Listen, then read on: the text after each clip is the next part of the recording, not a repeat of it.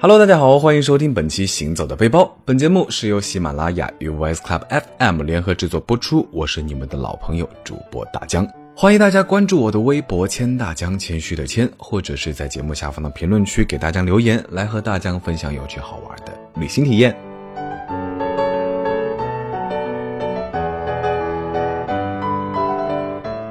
那上一期节目呢，大江给大家介绍了东京的上野恩赐公园、浅草寺、东京塔等著名景点。呃，大家听完是不是已经迫不及待的想去东京一探究竟了呢？好的，话不多说，接下来呢，就紧跟着大江继续我们的东京之旅吧。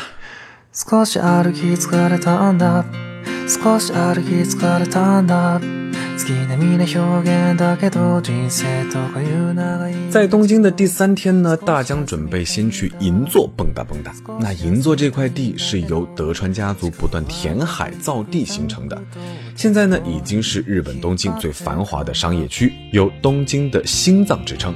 它与巴黎的香榭丽舍大街、纽约的第五大道被誉为世界三大繁华商业中心。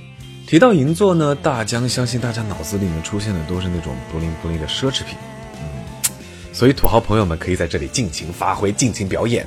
然而大江呢，就是对这种奢侈品不感兴趣，你知道吗？嗯，对，就是不感兴趣。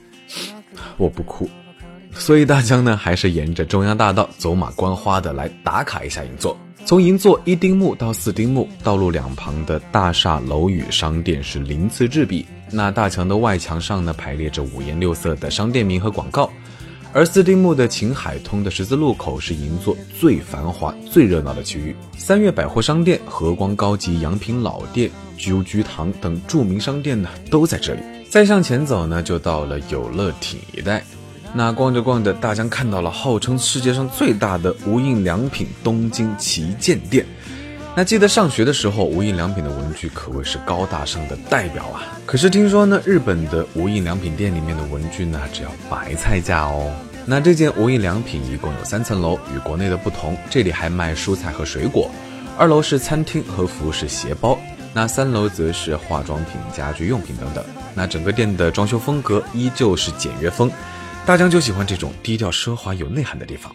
嗯，好吧，日本的无印良品比起国内的东西呢，是更加的便宜，产品更加齐全。大家平时在国内比较喜欢的化妆水、加湿器、笔记本、文具，还有零食，在这里是一应俱全。如果你是无印良品的爱好者，那这家旗舰店你绝对不容错过。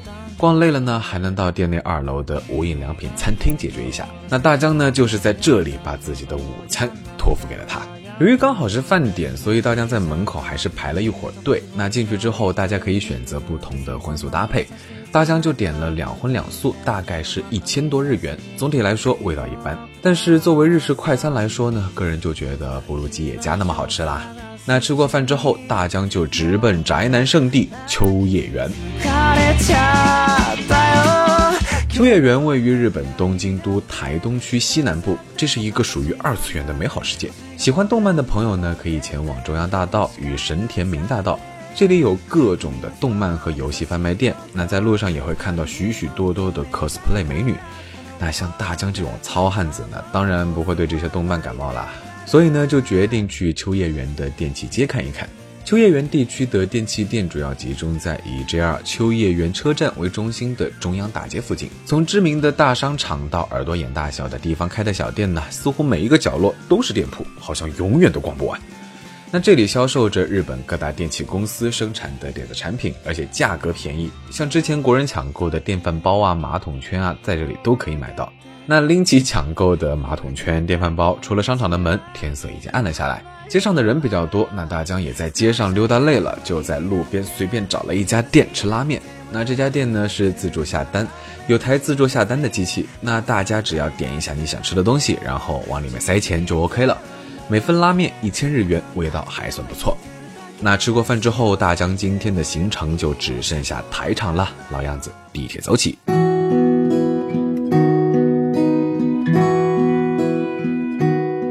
台场位于东京都南部的东京湾，距东京都中心呢只有六公里。那这是一座由填海而成的人工岛，因为海滨公园的一系列景观以及购物中心呢，使这里成了热门的旅游地。彩虹大桥、自由女神像、机器人高达等等等等，都是这里的著名地标。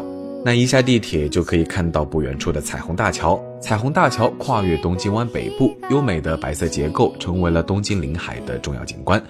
再往前走两步呢，就是东京湾台场海滨公园，里面就有沙滩和自由女神像。那沿着沙滩信步而行，吹着迎面而来的海风，向远处眺望。一派蓝天碧海的港口码头和高楼林立的都市风光，彩虹桥横卧在海面上，雄伟壮观。那夜晚的沙滩上呢，都是一对对的小情侣，吹着海风谈情说爱。好吧，大江这种单身狗呢，又吃了一把国际狗粮。告别沙滩，登上空中步道，那大名鼎鼎的富士电视台就映入了眼帘。圆形的球体建筑别具一格，站在缩小版的自由女神像前呢，配上身后的彩虹大桥，说实话给了大江一种在纽约的错觉。远处建筑物的镂空处呢，时有羽田机场的飞机一掠而过，构成了一个特色景观，也难怪这里会成为日剧中经常出现的场景。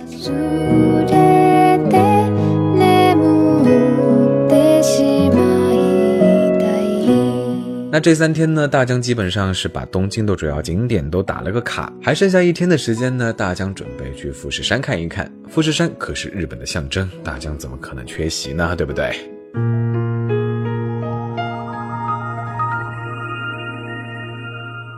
第四天七点半，大江登上了开往富士山的大巴，差不多十点左右，大江到达了富士山下的大巴停车场。抬头仰望富士山，高耸巍峨的富士山是直插云霄，顶部的火山口呢隐藏在云雾之中，增添了几分神秘感。那大江在这里换乘了景区提供的巴士，直接前往富士山五合目。富士山从山脚到山顶呢，共划分为十个阶段，那每个阶段就是一个合目，由山脚下出发到半山腰，称为五合目。富士山五合目相当于一个位于半山腰的休闲平台，是往来游客聚集人数最多的旅游景点。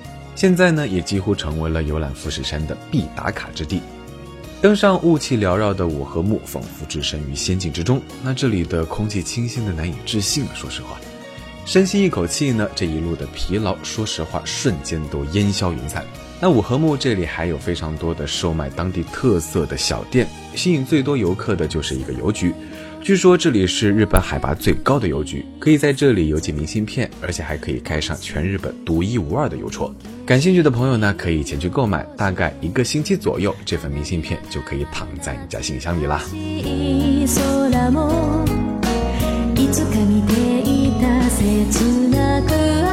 从五合目这里开始登山，一般需要几个小时才能登上顶峰。如今呢，每年的七到八月份只开放一个月的时间可以登顶。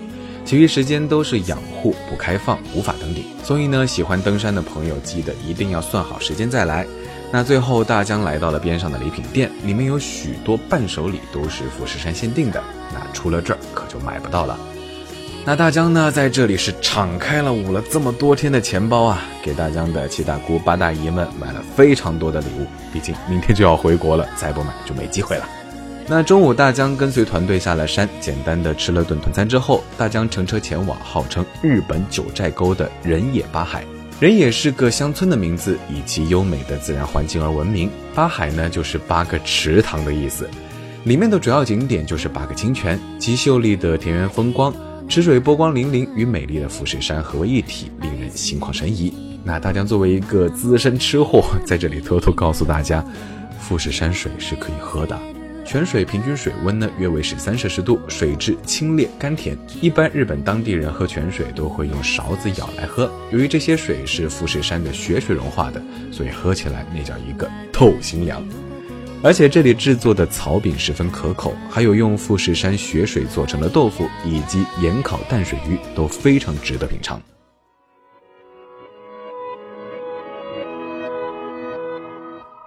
告别富士山，坐车回到东京呢，已经是晚上。大江前往宾馆附近的松本清药妆店，完成最后的代购任务。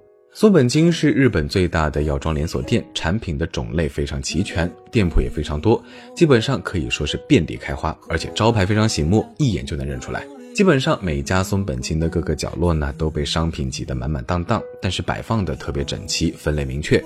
所以大江呢很快就能找到要买的东西。如果大家实在懒得自己去找，或者是不懂日语，可以直接找店里的中文导购，他们会非常热情的把你带到想去的商品区。那大概半个小时，大江就把所有的东西都买齐了。现在呢，大江可以回到酒店整理一下个人行李，准备回国喽。那大江呢，也是提早了四个小时去到机场，因为荷包没空，还想去机场免税店造作造作呀。那说到这呢，大家一定要注意，红色警报、白色恋人、薯条三兄弟和生巧克力一定要买，超级好吃，而且超便宜。好了，我是大江，本期节目到这里就告一段落了。欢迎大家关注我的微博“千大江”，谦虚的谦，或者是在节目下方的评论区给大家留言互动，来和大江分享有趣好玩的旅行体验。我们下期节目再见喽，拜了个拜。